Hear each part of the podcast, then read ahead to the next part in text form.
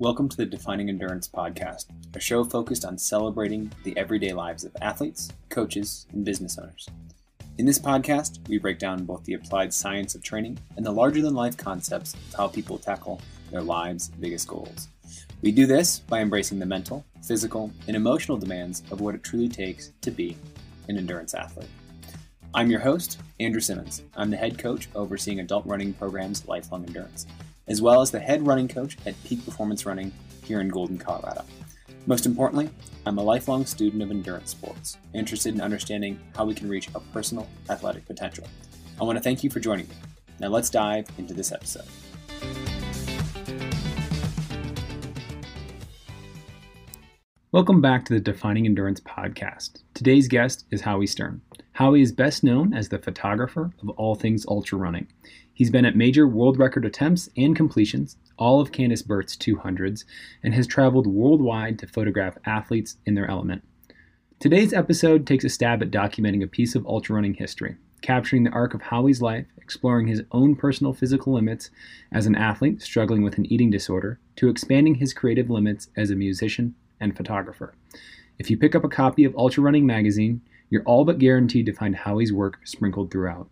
Howie is best known for capturing the emotions of the moment, from the sheer bliss to the true pain of racing.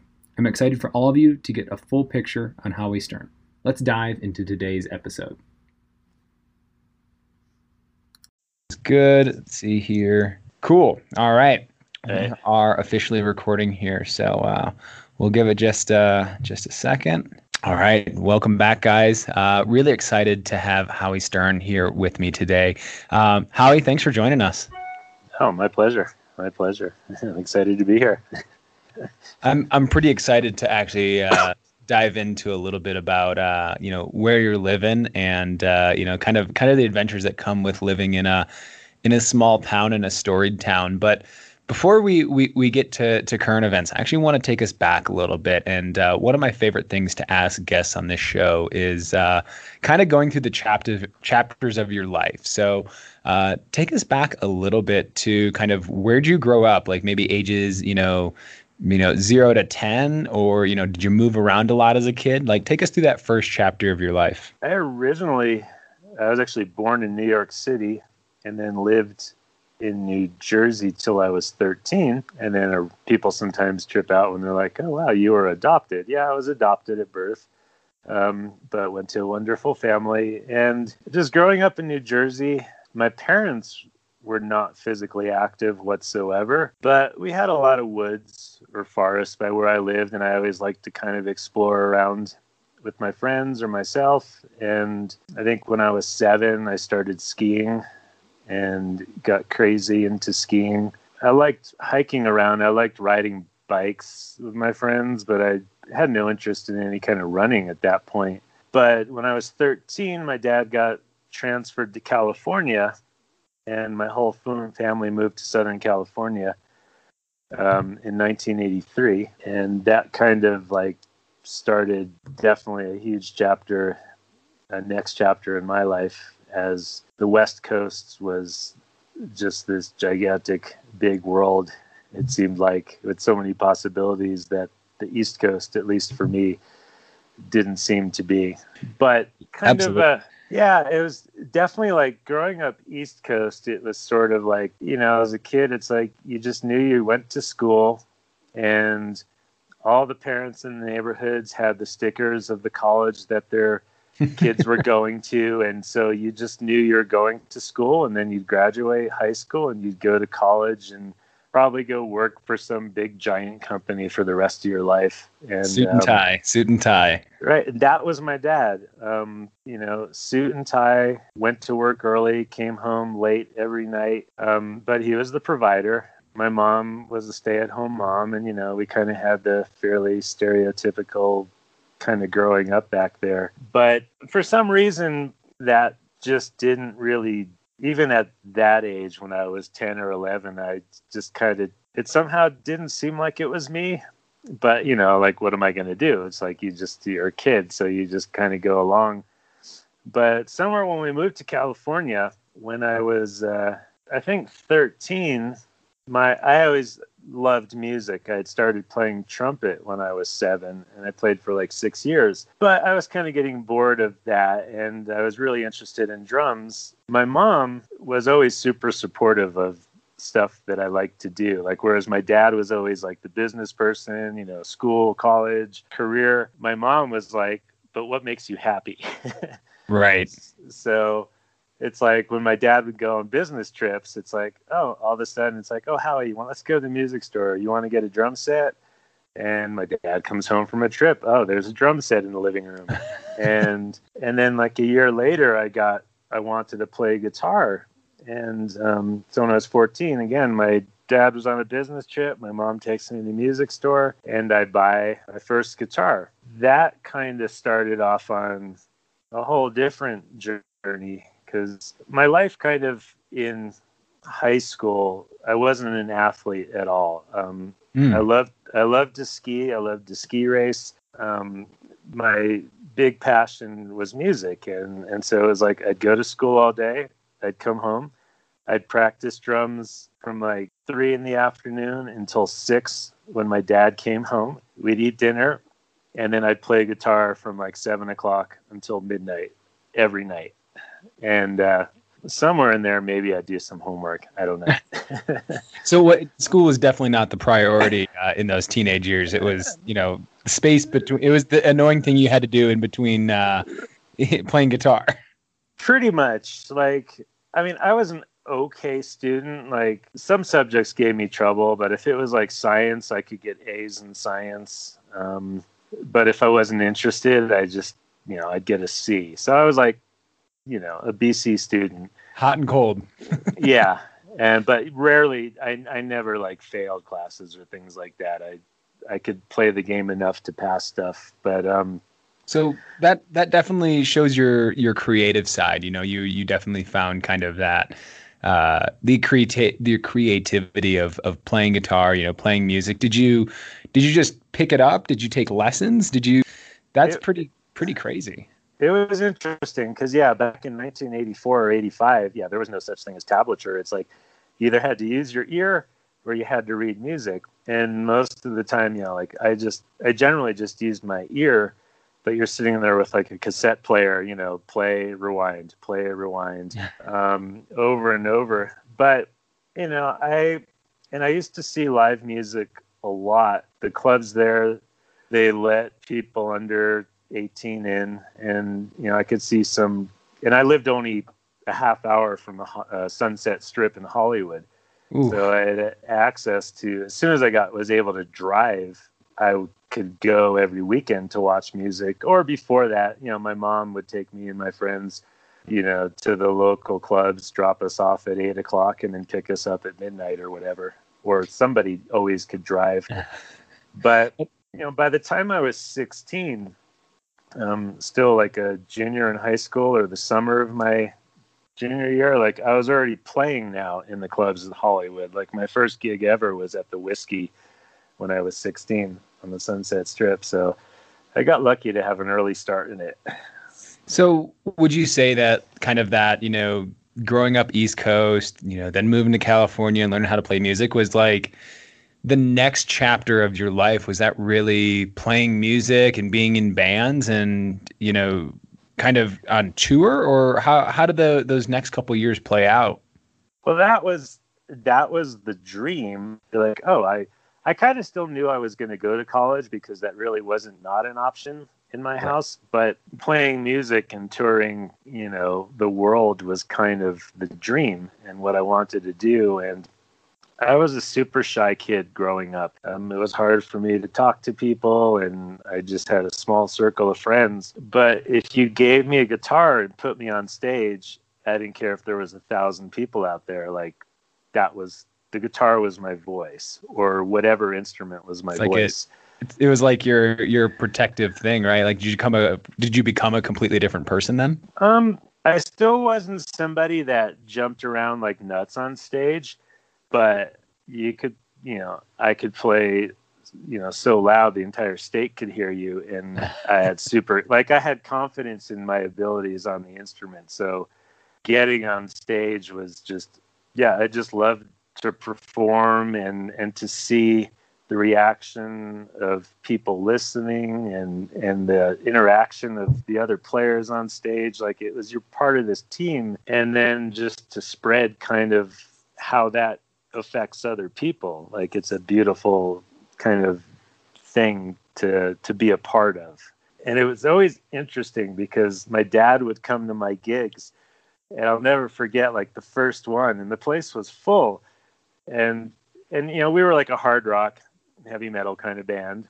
and so we all had long hair and everything. And and you know, and he comes up and he's like, he's like, look at this. Is this what you want to do with your life? Look at all look at all these long hair freaks. And I'm like, yeah, isn't this great? you know, your quiet little kid gets up on stage and you know the place goes crazy. You know, it's this is this is amazing. Yeah, this is what I want to do. um, you know, and I'm just a kid, but I'm playing with like the singer in my band was 24 the drummer was 34 and you're playing all these clubs and around all these adults and in that time period i mean it's like every drug known to man is oh man.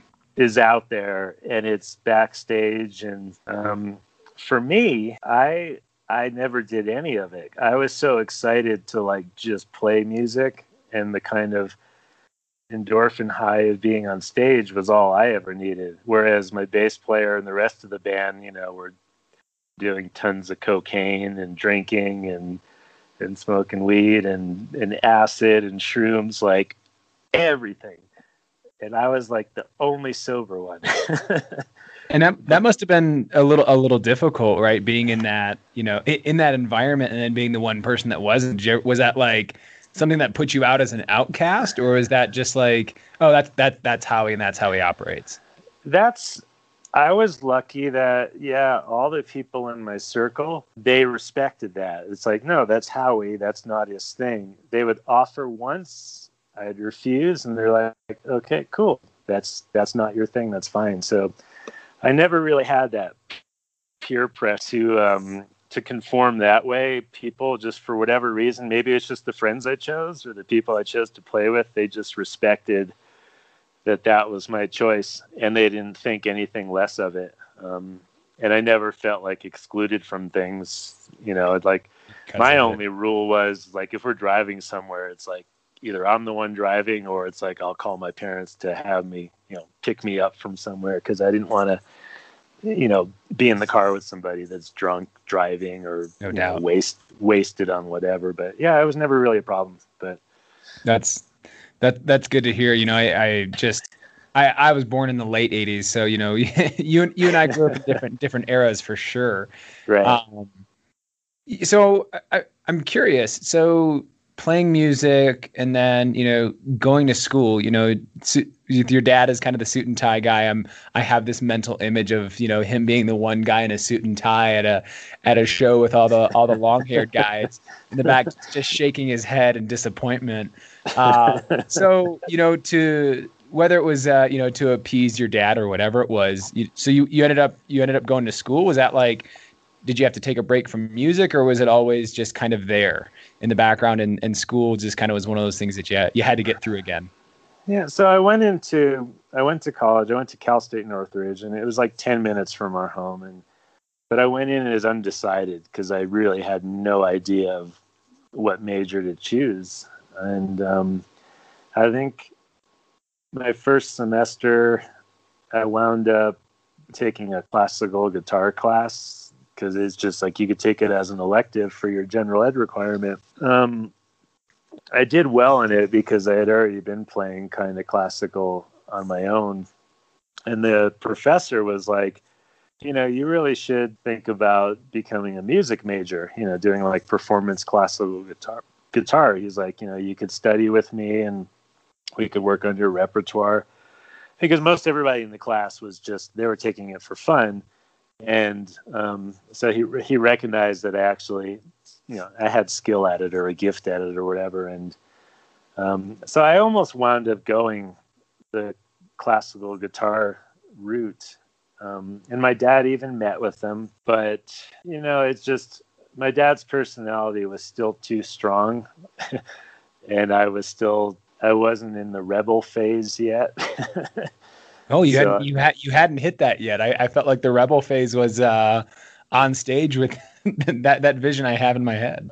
Yeah, no, I mean that was still yeah, it's still it forming. I, I could when he wasn't around, I could be that, but when I was still like in his domain, it was yeah, you just you you know you're under his roof, you live by his rules, and and so I just didn't. There was a lot of the outside world or that still was pretty far into me.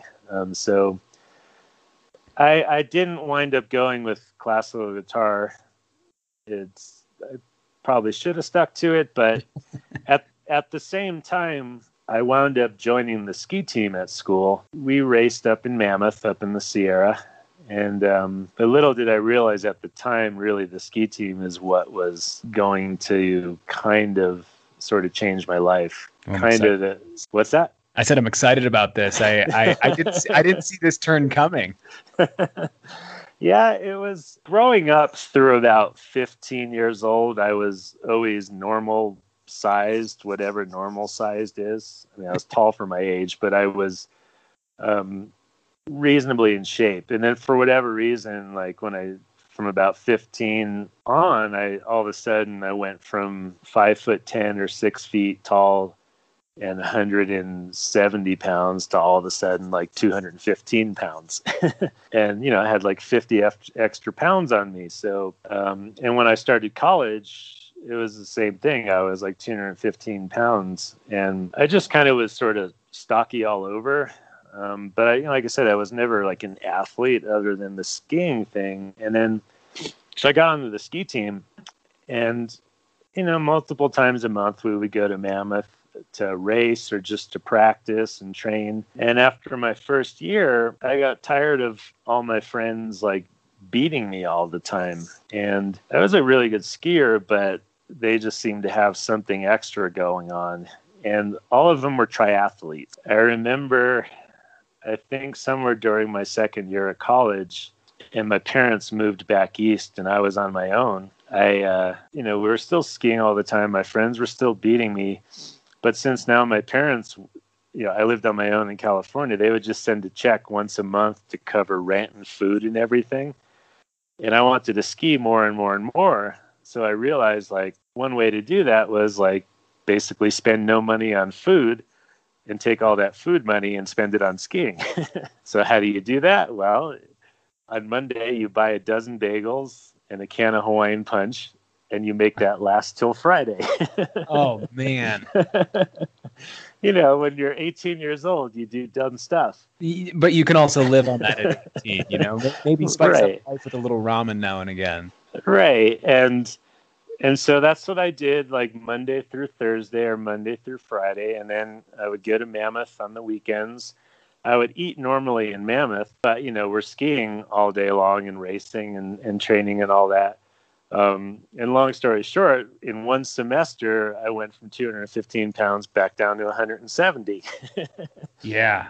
Because I was not, yeah, because I, you know, was eating so little and I was, you know, active as hell doing all the um, skiing stuff. But during that summer, I was like, okay, like maybe, maybe I should start doing triathlon. Um, because all my friends are still skiing better than me and they're more fit than me. Well, maybe if I start doing what they're doing, it'll help with my ski racing. And I think that summer I bought a bike and started riding. Like I'd visit my parents in the summer in New York. And so I started riding my bike around New York and I started running like, you know, three miles every day in the neighborhood. And, um, and I just got discovered I was pretty fast on a bike. I sucked at running. Um, and I was a good swimmer. Uh, running, I just I tolerated because it was just part of the sport, but I didn't particularly like. I didn't necessarily like it, but I didn't necessarily dislike it. It just hurt a lot. but it's kind of funny to look back at the paces I ran way back then. You look at most ultras now and you'd be like, oh God, I wish I could run that fast, like in an ultra now for what I was doing when I was 19. yeah, um, no doubt. Watching, uh, watching those results come out of JFK 50 this last weekend, even though they got stopped by a train, it's, it's, it's becoming pretty crazy what what the ultra world has done. You know, used to be you'd look at the paces and you'd be like, okay, yeah, that's kind of what I'd expect, and now you're seeing sixes and sevens. You, you, know, even on the women's side, like ladies like Camille are just, you know, absolutely tearing it up. And Courtney, you know, I know you've you've been behind the lens for a lot of these these yeah. ladies who are who are kind of breaking down new barriers, but in in the you know late 80s early 90s i can't you know imagine you know that you'd also see what triathlon would become. No it was it was definitely a cool period. Um, I, as it turned out, I guess I started out basically as a trail runner from the get go because the triathlon team at school, we did all our training on trails that were in the area. We never ran on the roads because the roads you had to deal with stoplights and traffic and all the other stuff that's in the city. But like our school was all of 10 minutes away from the hills and same with my house which was just all trails and yeah, like every trail run we did, we were always going between 6:30 and 8 minute miles no matter how long we ran for. That's just what you did. Um, you know, like six something minute pace for me back then was still really hard, like because I wasn't necessarily I wasn't gifted at running per se, but you know, you could still hold a 7:30 pace like for a really long time on a hilly hilly runs. But again, you know, being 19 you just didn't know any better. You did what everybody else did, and um, you know there were no GPS watches, nothing. You just had your Timex Ironman watch on, and you know you kind of figured yeah. stuff out. It was just went for time, and and that was that was all that mattered. If it was a if it was supposed to be a hard day, it was a hard day. If it was an easy day, it was probably still a hard day. yeah, pretty much. Yeah, because even the easy days were still at like a pretty decent clip, and um, but it was, you know, it, it was super fun. And maybe because, you know, at the same time, I'm, you know, riding my bike tons and you're swimming tons. So doing three sports at once, aerobically, you're just always so fit. Yeah. Um, and at 19 or 20, like your recovery is like so good. You can just Hours go out hard. yeah, like, out, you know, like that's I I grew up, uh, you know, much the same as you. I lost a bunch of weight in my early college years and found triathlon. Uh, and oh, cool. Yeah. and, and, so I'm like, I'm like, oh, this, this is telling my story. And it was it was after my Ironman. You know, when I did my first Ironman, I was just like, I, I can just go. Like you have this like almost like gas pedal that just keeps you can keep pushing it into the floor almost. It's a it's a really really interesting thing that happens when you start doing a lot of lot of triathlon. So from from the world of triathlon to then you know getting getting that to Colorado, you know what what was that transition like? Was it just you you moved to Mammoth Lakes and then you know you kind of found a calling to move out to Colorado? How'd you get from California to Colorado, and was there anything in the middle there? Yeah, there's a lot in the middle. Probably like four different lives. Um, you know, it's I wound up being in Southern California for like 15 years, from like 13 to 28.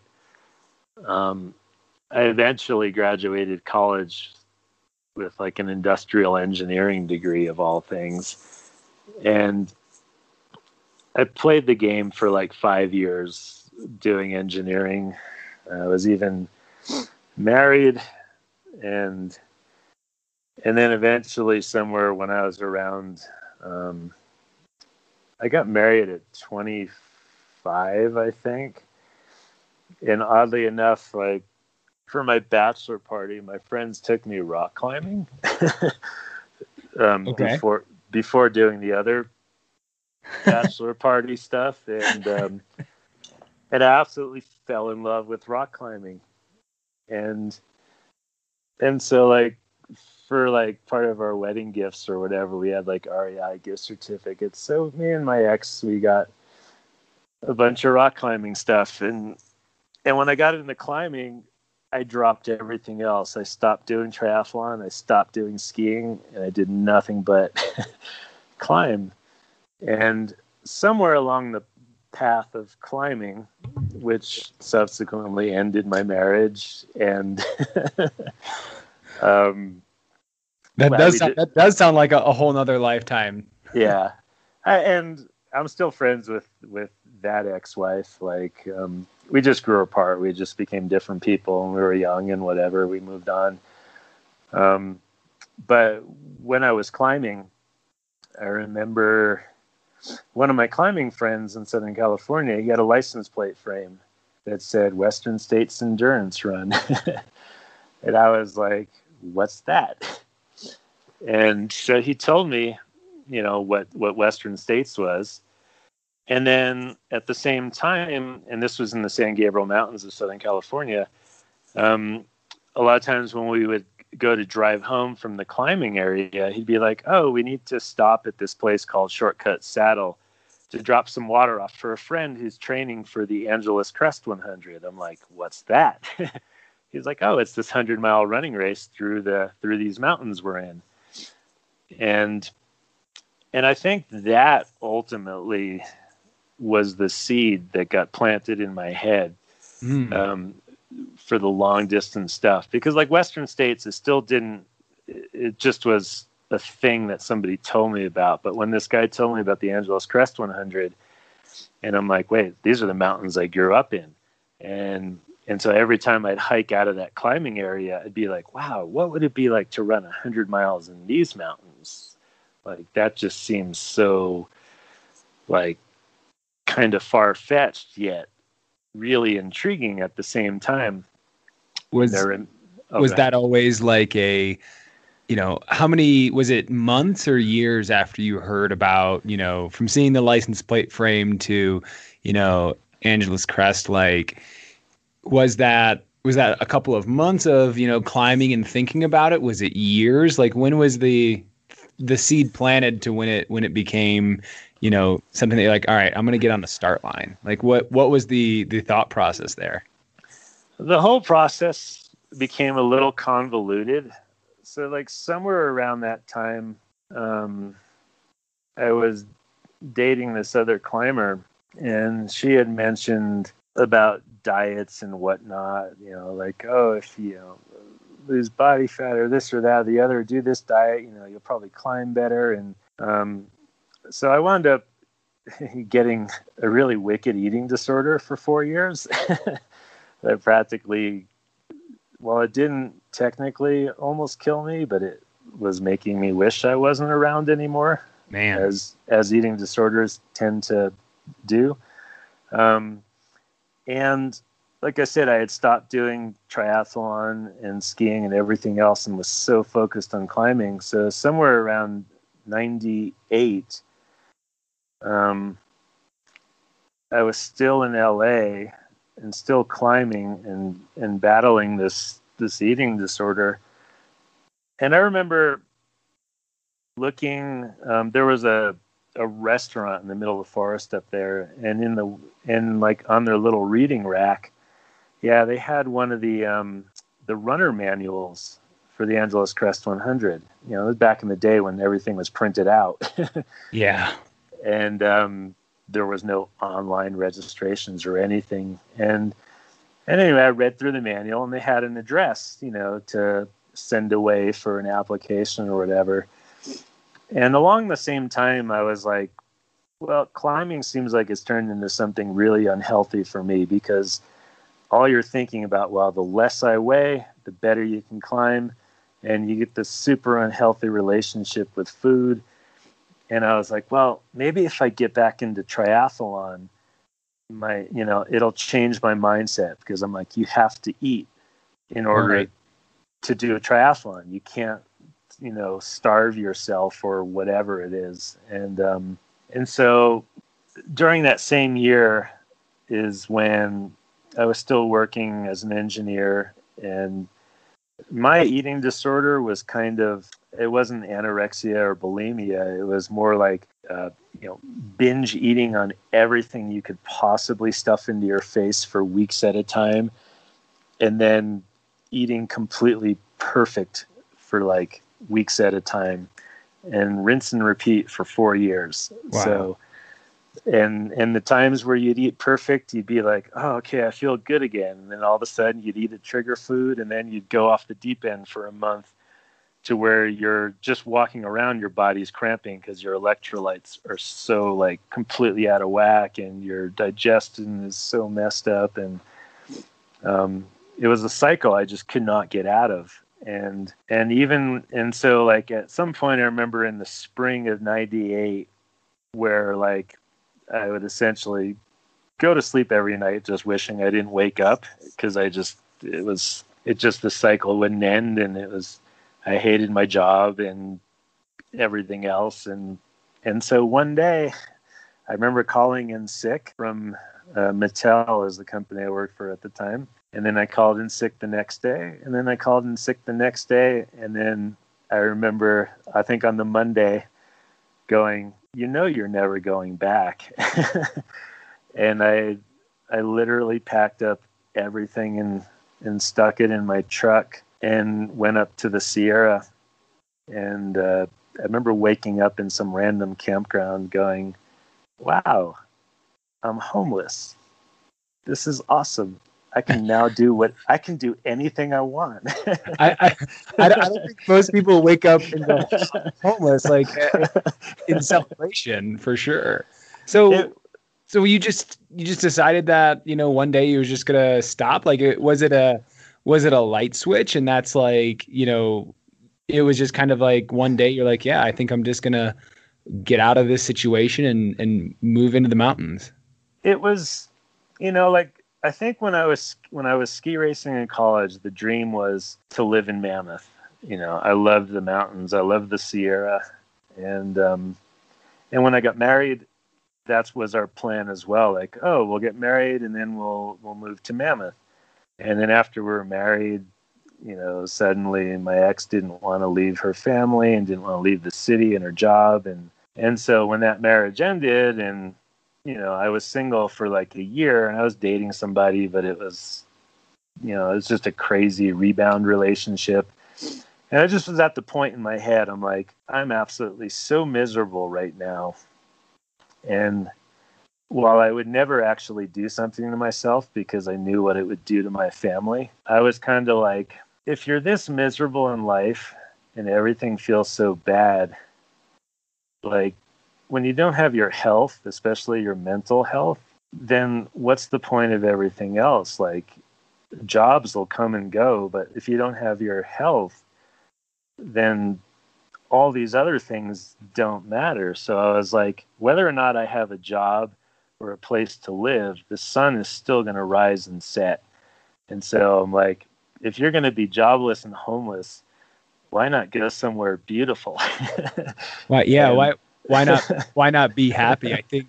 I think one of the uh, big, big things I see, and I, I can kind of see moving forward. I can kind of see where where ultra running kind of falls in here. I think one of the big undercurrents I see in the sport is you know, ultra running has kind of been, you know, for better or for worse for a lot of people, it's it's it's either been, you know, healing or working through a lot of pain. You know, was it, you know, once you got into the Sierras there, was that a was it just I'm going to go out for hours on end and kind of explore and work through these things? Was the eating disorder still in the in the picture at this point?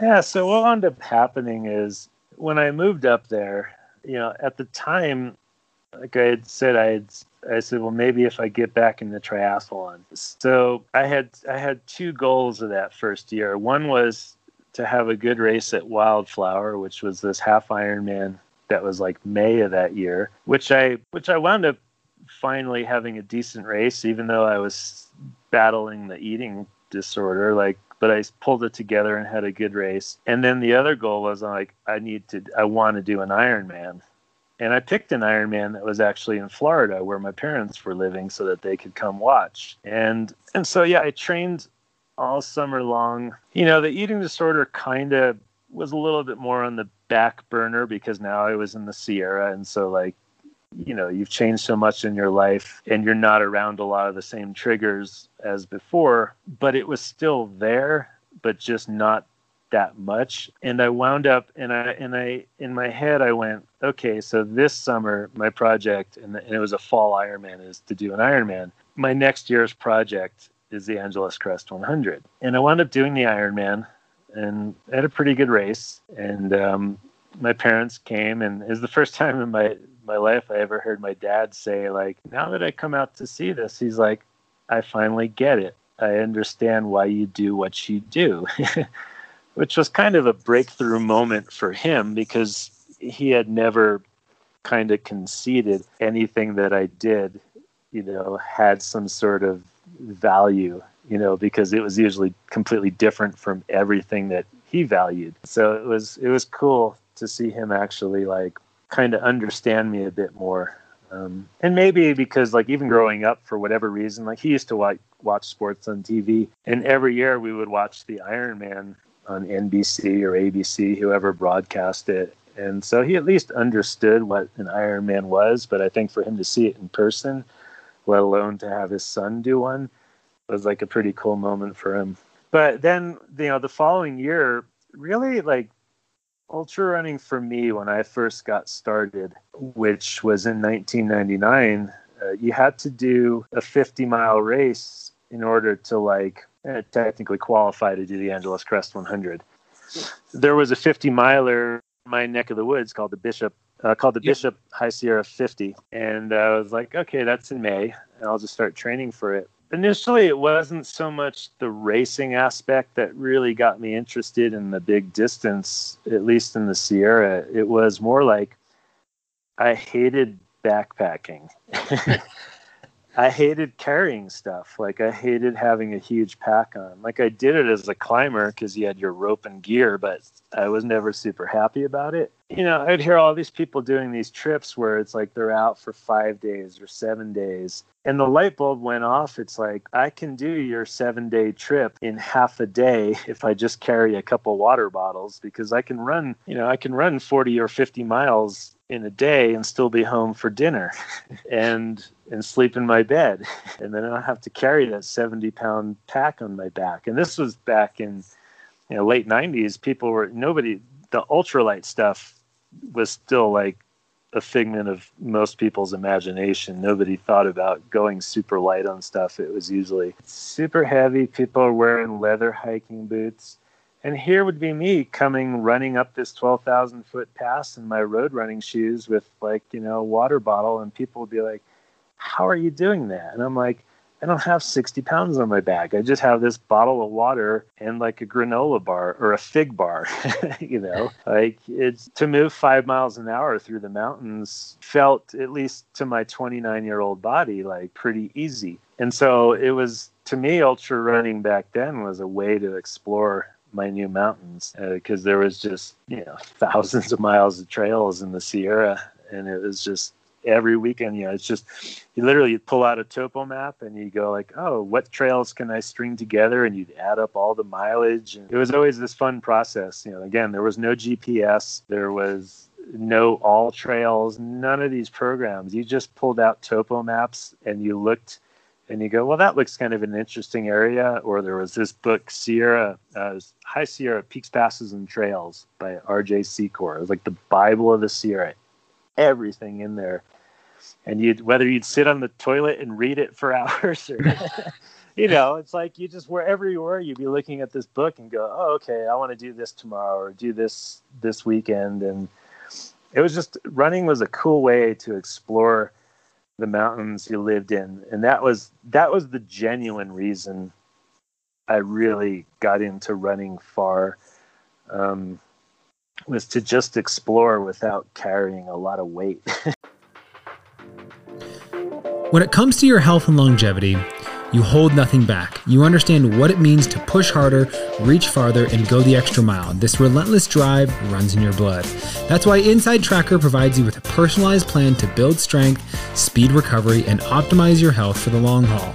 Created by leading scientists in aging, genetics, and biometrics, Inside Tracker analyzes your blood, DNA, and fitness tracking data to identify where you're optimized and where you're not. You'll get a daily action plan with personalized guidance on the right exercise, nutrition, and supplementation for your body. And when you connect Inside Tracker with your Fitbit or Garmin, you'll unlock real time recovery pro tips after you complete your workout. It's like having your own personalized trainer and nutritionist in your pocket. For a limited time, you can get 20% off the entire Inside Tracker store. Just go to insidetracker.com forward slash defining endurance. That's insidetracker.com forward slash defining endurance.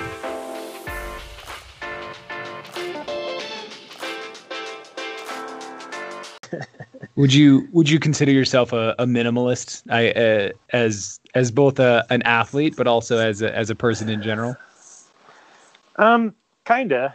You know i as far as like when it came to like the shoes i kind of played around with minimalist stuff but just for my like i'm six foot 167 pounds like minimal i like i like cushion like and besides like i've just run I'm 51 now. I've run too many miles in my life, so my my feet just like cushion. um, and my low back, I've got a low back injury, so like minimal shoes never worked for me. But as far as like all the the gear, yeah, I just like to go as as light as I can. Even running 100 miles now, like Hardrock, yeah, I'll wear like a hydration vest. But most of the times, if I can get away with just carrying water bottles, that's more of my jam. Um, but in, in life in general, yeah, there was a four year period I just lived in my truck. so like I really don't need that much. But, so uh, so bring us to today. You know, now you're you're Howie Stern the the photographer. You're not known as Howie Stern the the musician or rock climber uh, or or triathlete for that matter. You matter, excuse me. Uh, yeah. You're known as as the photographer, you know, and the and and let alone that, you're known as the ultra running photographer.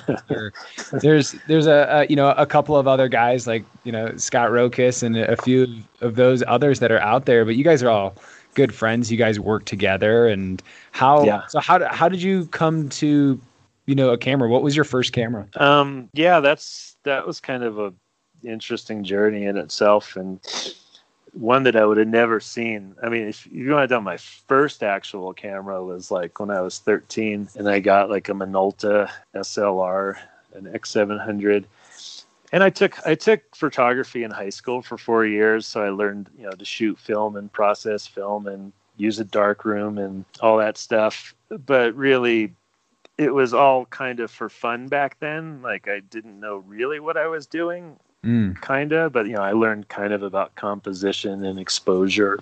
I think I more was doing it because I had a friend who was way into it, and I just kind of like, you know, thought it was something we just did for fun. And I then hadn't touched a camera for like 20 probably like 24 years wow other than you know what was in your phone or the occasional point and shoot camera but uh, the condensed version of what led to it is I lived in Mammoth like 17 years. And um, pretty much all of those years, you know, as a runner, um, I still climbed. I obviously still skied living in Mammoth, but and went through two more marriages. and uh, after the the last marriage ended in 2004, and we owned a condo in Mammoth. And I was a high school teacher at the time, and when I was going through that divorce in the spring of 2014, I was kind of burned out on teaching. I was sort of burned out on um, a mortgage payment, and just I, you know I just felt really confined. Um, and it sort of was like, well, the marriage is ending. We're going to sell our condo. I was like, well, maybe I should just resign from teaching at the end of the school year. Maybe I'll just get back and do music like i don't know. Like i i was just really torn in the directions because i i discovered i think one of the things i liked didn't like about engineering i didn't like about teaching was having to be somewhere every day at this time for this long and you do that you know just kind of the routine of the same things over and over and over again. And and there was a period there was a whole chapter in life where i actually did wind up playing music full time. And oh, wow. you know i was kind of like well maybe i want to go back to that and really go for it. And so in the summer of 2014, after our divorce was done and our condo was sold, you know, I, I, every year I would come to San Juan's in Colorado to do Hardrock. And by this point, um, in 2014, I was going for my sixth finish. And my friend owned a hotel in town, uh, the Avon, that he only opened during Hardrock just for a bunch of us that stayed there every year. And they had like a um, a stage in the basement with another bar, and we had all our music stuff down there. And there was a bunch of locals that would jam. And and this guy had been trying to sell the hotel forever, and he's like, "Yeah, I wish, you know, somebody would buy it and have like set it up for you could have a studio in the basement and bands can come. They could spend a month at the hotel and you know have this you know vibe created and do their thing. And and he told me he's like well you know he, he owned the house across the street and he never lives in it except for when during Hardrock. And he's like he knew my music stuff and whatnot. He's like well if you want to live in my house you can stay there as long as you want. Just pay the utilities. You know if you want to go work on your music you know i know like maybe being up here will help you be creative and i was like wow like that's a dream like yeah that's a special opportunity. Those don't come know. come by too often. No i'm like because one silverton meant the world to me because of Hardrock.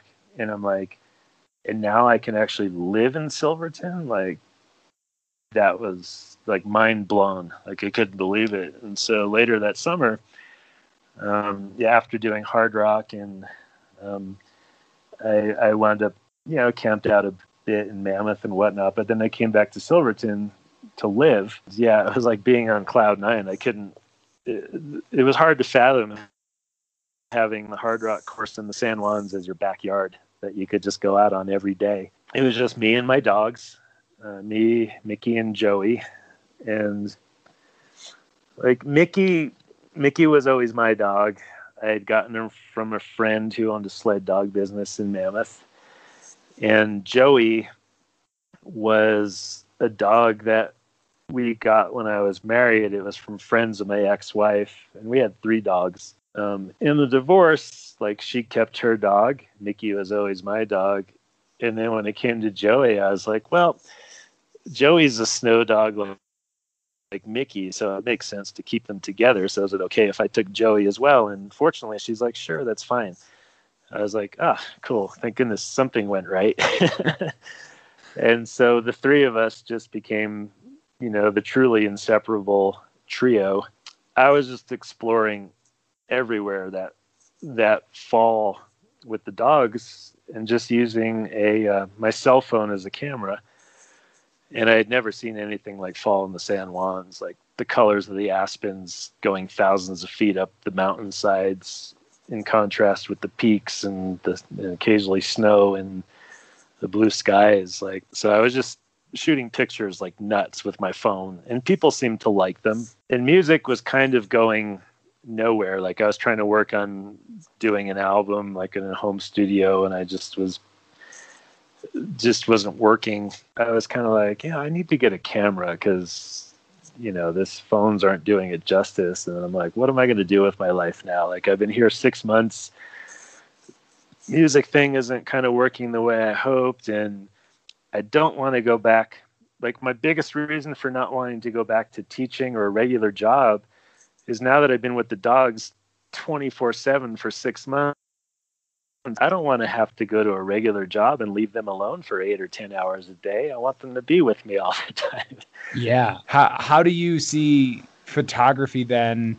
As, is it is it an expression for you? Is it is it a way of showing emotion? Yeah, it's like initially, I guess I looked at it. I was like, okay, I've been let's you know because ultras were obviously like where I that was like my niche, and I was like, okay, I've been in I've run ultra distance stuff for the last 15 years. Like I know what it's like as a runner to to do these all the all the adventure, the pain, the suffering, the joy, like all the ups and downs that come with all the stories and when you're a runner yourself. And I kind of was like, well, with the camera, let's see if I can bring that to the lens, like if I can capture that all, those feelings I know what I felt. I want to see if I can figure out how to do that to bring other people's stories to the lens in a way that seemed like authentic. And maybe I didn't say it in that many words at the time, but you know, I had a couple friends that shot. Like I had a friend in Silverton, Chris Furman, um, and he would always, you know, any local race that came to town, he would he would shoot. He'd be out at Hardrock shooting stuff. So it's like I saw you know, I saw his stuff and he would talk to me about things. I think also that summer in 2014, I forget if that's when Matt Trappe was filming Kissing the Rock and he was at the Avon. And, you know, you would see a few people that did some of this stuff because as a runner, like, I was totally oblivious to media and, and photographers for the most part. So that was like a totally foreign world.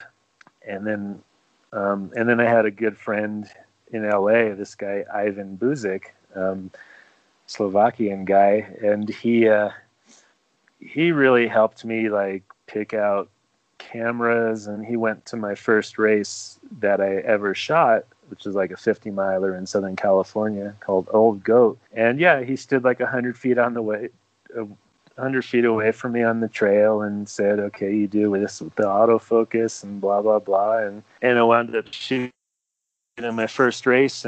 You know, it, it's interesting to see like how you evolve because when you first do it, you know, you kind of, at least for me, it's like, yeah, I said I wanted to capture this, that, and the other, but you still really don't know what the heck you're doing. You're like, okay, I'm capture, I'm capturing people running, and you're trying to like, well, where's like a pretty spot?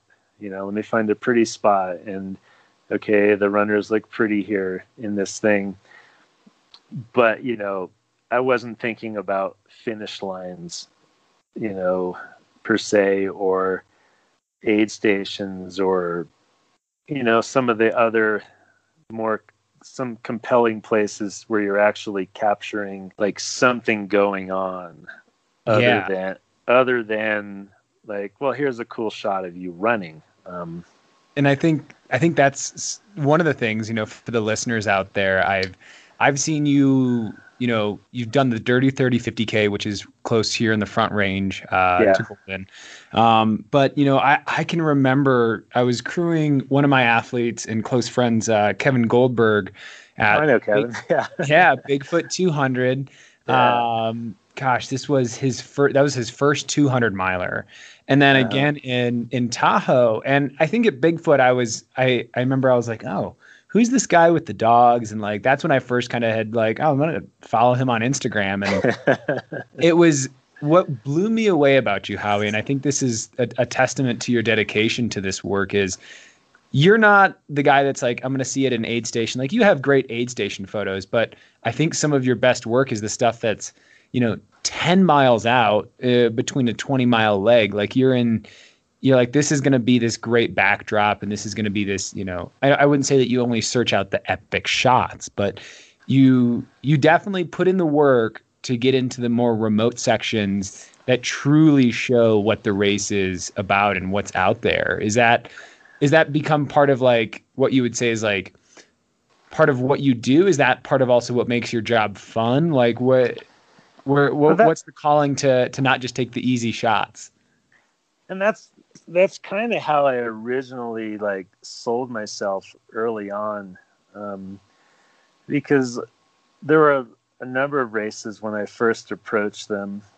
Like I remember, um, IMTUF out in Idaho was one of the early races I shot, and I had a friend Nick Nudell who was always running it and he's like you should go shoot that race. He's like i'm friends with the race directors i can put you guys in touch and at the time i, I spoke to the race director uh, jeremy humphrey and he's like yeah you know i'm reluctant to have photographer again because he's like every time i i get one you know i pay for them and they want fancy hotels and then they just wind up like you know shooting by an aid station or whatever and I'm like, well, you know, like I am, I'm a past Hardrock finisher. I'm an ultra runner. Like I will hike to anywhere, you know, like no matter how far or how high I have to climb. Like he's like, that's just what I do. I'm like, I want to capture all like, you know, the good locations, the place, the places that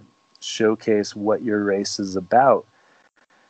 And, you know, and, and that wound up, it became kind of the model at all the races I shot was, yeah, it didn't matter where you had to hike to. That's just part of the gig. Like if you have to hike 15 miles that day to um, get the shots, you, you just did it. Um, and I think there's a lot of people who are way better than me at capturing like the the scenery shots with runners, like Scott Rokus, who I work with all the time. Like I think he's way better than, at it than me. And then he jokes that when it comes to the emotion shots, like that's my thing, and he still can't get it. But I don't believe him. But um, I don't know. I think I think you nailed it there. You know, seeing Scott's work, it's like I'm like I've I've been to where Scott is, and he can make a place that I've been to before look like a place I've I, I can't imagine in my mind. Uh, right. And it's, and your stuff I think is great. Like I just I I just have this distinct memory of just like all these great shots you have of aid stations at night, and even just like you know people getting water from an aid station. It's like I may know these people or I've seen these people in the past. And it's like, oh, I can tell who that is and you've got that like drip of sweat just rolling off their their chin at just the right moment. And I'm like, right. how? How does this, you know, as as a guy who, you know, very lightly touches into photography, like, you know, thinking about how you've put this together and, and to get it at the right moment is such a is is is what makes your work, I think, so great uh, well, to be a you. part of. So you've kind of come through this uh, era of firsts, you know, as either a participant or as a as an athlete, uh, and now as a as a as a business owner, if you see yourself as that, like, how did you, you know, after that first gig, how did you then go? Okay, I think this is how I'm going to make this a business. Like, what was the like was it just from there it was just get another gig get another gig and take what you can get until it became yeah. a thing it was it was an interesting road like the first the first few months I didn't cut like I only covered like two races like the first spring and um the second one was kind of a bigger race, Leona Divide races, and there was a lot of runners. And you know, at the time, I just said, "Oh, as you know," I asked the race director because I always would talk to race directors. I never just show up somewhere. And you know, I was like, oh, is it okay if I shoot this race and your race and, um, you know, and you could send out a link to runners. I'll put your logo on it, whatever, you know, I'll, you know, but it's, you know, to sell the photos and it'll help promote your race. And she was down with it and people dug it. And somewhere that summer, like the real breakthrough, the first breakthrough, um, you know, was I was good friends with um, Candice uh, Burt, and she had a new race she was putting on, the Bigfoot 200. and she had done one 200 before, like Tahoe the year prior was her first ever 200 she put on. So, you know, going back to all these firsts, you know, 200s then, people were still like, you know, what's that? And so I came out to shoot Bigfoot, and I had bought like a brand new camera, like a full frame Nikon, and had a couple of nice lenses, and you know, I upgraded from the stuff I shot my original races on, which was more like entry level gear. And I said, because I looked at other people's stuff, and I was like, the only way, the only way I'm ever going to compete with you know the big people in the sport is like it's good it has to start with the tools. Like well i mean obviously like tools don't make it but like if you're at least shooting with similar gear you know once you learn how to use it then you can start getting you know pictures that look like theirs you know because there there's a difference between certain lenses you know that are you know $200 versus some of the lenses that are 2800 they just render things differently or they make the background to look a certain way. So anyway, I I changed my toolkit. I went up to Bigfoot. You know, one person covering a 200 mile race is kind of interesting. But again, you know, you're like, I don't know what I'm doing. I'll just make the best of it. So it was like 112 out and 108 hour cutoff. Wow. And I wound up sleeping only five hours because you ba- you basically did the race. right. Not you know not knowing what to expect. You know, because like at that point, you know, I had run quite a few hundreds, but I'd only shot like two different 50 mile races, you know, whatever, 14 hour races. You know, so like, okay, here I am shooting now a 108 hour race. And I just tried to capture everything. Like I was doing all the on trail stuff and and then I would spend at night, I'd be at aid stations all night long and and just doing this all the way down through the course. Candice at the time was like blown away. She when she saw all the end results and I think a lot of people were like, wow, like cuz it over 5 days you you start to see stories you see people on the trail and then you're seeing them in aid stations and you're seeing them going from these happy energetic runners to less energetic you know shells, to like shells of humans. to being a shell of themselves and then to being excited again or you know what i mean? The the ups and downs of an entire event because you had enough time to actually capture it all. Yeah. And and I think that was that started to be a bit of a turning point where you saw a little bit more of what was possible, but I was still like, you know, starting to try to to shoot whatever I could. You know, I always would talk to race directors, like, because it always would drive me nuts. Like races, I was the hired photographer, and then you'd have somebody else just randomly show up, and then they sell their stuff, you know, advertise it on Facebook and undercut you massively. and you're like, why do you do that? Like, is it so hard to go find your own races to shoot? Like, um, that was always a huge peeve starting early out, especially when, you know, like like I went all in. Like I was living in my truck. There was there was no plan B. I'm like, I need to make this work because I don't want to go back to a regular job. I don't want to leave my dogs alone. I want my dogs to be able to be with me all the time. It sounds crazy, but my dogs were my biggest motivation of making this lifestyle work so that I could be with them um, because we were a pack. and the first couple of, the first couple of years were really hard. You know, I was lucky in the sense you know, because I had owned a condo, I was a teacher, you know, like I had good credit, I had credit cards. So whatever I wasn't making up in, you know, making money from photography, it's like, yeah, I was leveraging like my credit left and right to pay, you know, like, oh, I've got to travel 2,000 miles to get to this race. Okay. You charge all your gas, you charge your food. Um, oh, what I need fifteen thousand dollars worth of gear. It's like, okay, you, you know, you're like, well, I'll just put it on credit, six months, no interest or no payments, you know, and basically, you know, like just like a business with startup costs, it's like it's going to cost a lot more than you're making when you're starting. And I was like, well, you better get good and make it work, or else you're never going to pay it off. And um, no kidding. My my worst point was probably somewhere during my second year, second or third year, I forget. But I remember being, I was, uh, I don't remember if it was after I shot, shot Barkley or somewhere where I had to drive halfway across the country. And I was like, I think I'm almost maxed out on every single credit card, and I've got like $15 in my bank account. I think I have enough credit left on one of my cards to make it to Washington to shoot the Bigfoot 120. All I have to do is get there. and I know I'll get some money and make it to the next month.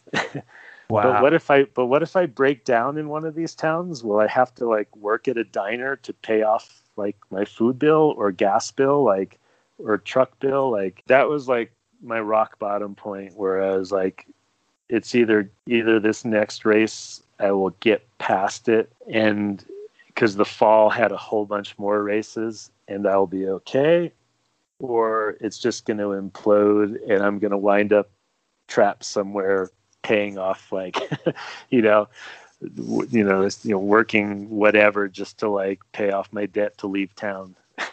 No no uh, better motivation huh yeah, I mean, it was it was that bad. Like you know, where I was like, I mean, do I declare bankruptcy? Do I like give up and go back to a regular life? And I, I made I made it to that race. Even though as I walked in the door to my hotel, I dropped my battery charger and it broke. and I'm like, I'm in the middle of nowhere. How am I going to charge my camera batteries for the next 40 hours? Fortunately, uh, a Walmart bailed me out in the area and had a universal charger. And I got over that hump, you know, started, you know, started shooting some bigger stuff or started getting the attention of some companies, you know, that were sponsors for the runners and getting more of, into that side of things. And the biggest turning point, you know, and again, it still it was like, you know, once I uh, there was still no plan B for me. I was just like, as much as it was difficult, and at some point you realize, you know, you know, everybody, you know, there's a whole van life thing, and oh, this is cool to go, you know, live in your van for a year or whatever it is, and gallivant all around. At some point, I had the realization, me living in my truck was not really a choice anymore. yeah. It's like, no, I could not afford to actually live anywhere because I just didn't, I had too much debt and didn't earn enough to where I could consistently pay rent somewhere. And you're like, no, I'm genuinely have to do this. And it's kind of, it's kind of a weird feeling when you're like something that was a choice at first. And then suddenly you're like, nope, this is my reality. Like I I can't just go afford to live in a house anymore or you know an apartment whatever. and so you just keep plugging away and go well the only way I can you know get out of this is you know to again try to keep growing and getting better and figuring out different avenues you know expand your income potential love and, that and and what I think the the life changing moment for me, which really helped like get to another level and show a whole new world, was like randomly one day, like almost two years ago. You know, again, you talk about networking and connections. Was I just saw like a post by a friend on Facebook that said, "India, I need a stills photographer." Show me what you got. and I sent a message to my friend Derrick Lytle, and I'm like, dude, India, what's that about? and you know, you know, just skipping details, it's like next thing you know, I'm on a plane to India to shoot for two weeks. You know, for um, in this case, it was for iFit, which mm you know affiliated with you know they own Nordic Track and the treadmills and the workout videos for the treadmills. You know that just opened up a whole other world um, where yeah you have those little light bulb moments. Like i remember at the time walking through an airport in amsterdam you know on a connection just going i was living in my truck a few months ago. And now and i'm here yeah, and now I'm being sent halfway around the world to take photos. I was like, wow, like you just you don't know you just sometimes the twists and turns life takes you just can't imagine. And then later that year, like I hadn't heard anything after that job for like four months and I was like, oh God, I must have sucked. Like they must have hated it and and then I'm like out shooting the Tahoe 200 and then all of a sudden the, the phone rings while I'm on course, and this is on like a uh, a Sunday. They're like, they called me up and they're like, "Can you be? Do you want? Can you do a shoot in Scotland this Friday?" I was like, "What? How?" like, I'm like, Friday. That's like six days away. I'm like, uh, let me check my schedule. Uh, yeah, yeah, I can do that. let me find somewhere to somebody to watch the dogs and um, and it turned out they actually loved what I had done in India. And um, and next thing you know, yeah, now you're in Scotland, or we we shot like you know like Easter Island and New mm-hmm. Zealand mm-hmm. and all these other places.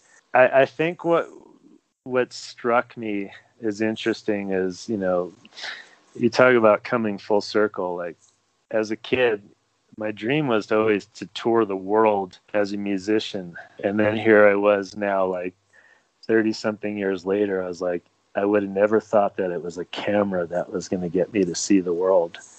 No um, kidding, right? Like you, you're gonna have to take over as the host of this thing. I was like, man, I was like, this, this is exactly what it is. I, and and I think it, it, it brings us to such a great point. You know, with with the podcast, you know, the, there's the big question, but I think I look at, you know, so many firsts in your life, but also you, your life in a way has kind of been all of the stages of an ultra. Just like you had talked about you know photographing the bigfoot 200 there's the ups and the downs and you kind of see people live life and over a matter of days the highs and the lows that come with that. And you know as as we kind of kind of wrap things up because I know that you and I could go on for hours beyond. I'll have to have you back because there's so many questions, and I think our listeners will will love this one. Um, no less for a long run. Um, so the the big question is here, you know, looking at all those firsts and the highs and the lows, and you know, from living in the back of your your truck, um, you know, with, with, without really foresight that in, in a matter of months you'd be, you know, flying all over the world with a camera, let alone you know having it not even be a guitar. Um, yeah. b- the big question is then how do you how do you Howie Stern define endurance? kind of for me it's it's it seems to be one of those things that like in some ways you might not even know what the final outcome will be of something but it's sort of having faith or in having faith or believing in the process that things especially the things that you value and that mean the most most they won't be easy and there's going to be a lot of hard times but you just have to like be willing to stick with things and and accept that there'll be like you know the path might diverge at times and you might lose your way but or question everything but in the end you still have to endure and ride out all those ups and downs to get somewhere even if that somewhere is you didn't even imagine it at the start i don't know and it's I think, yeah, and endurance, it's a fleeting thing at the same time. I don't think we always, you can't be on all the time. We don't always have it. And it's okay at times to just, to be that way. Yeah, to un- unplug. And sometimes that's where the creativity comes, I think.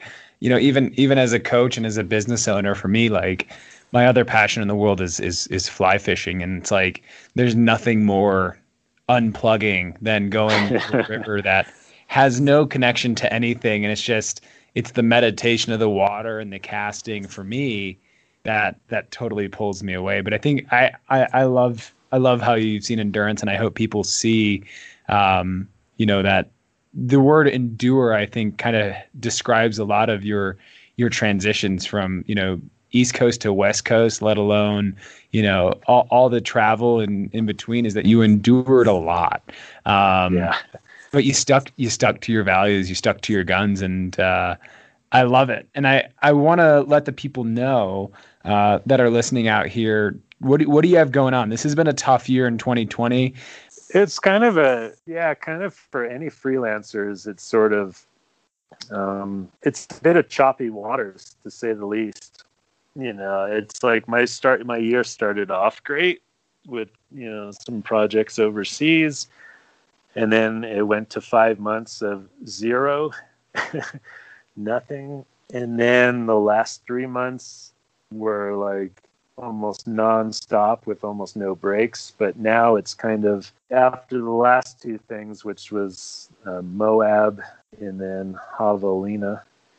Um, and for some reason, I'm blanking. Oh, Biggs. Yeah, I had yep. three. Those were three big things in a row and there was a bunch of iFit stuff and, and Courtney's Colorado Trail.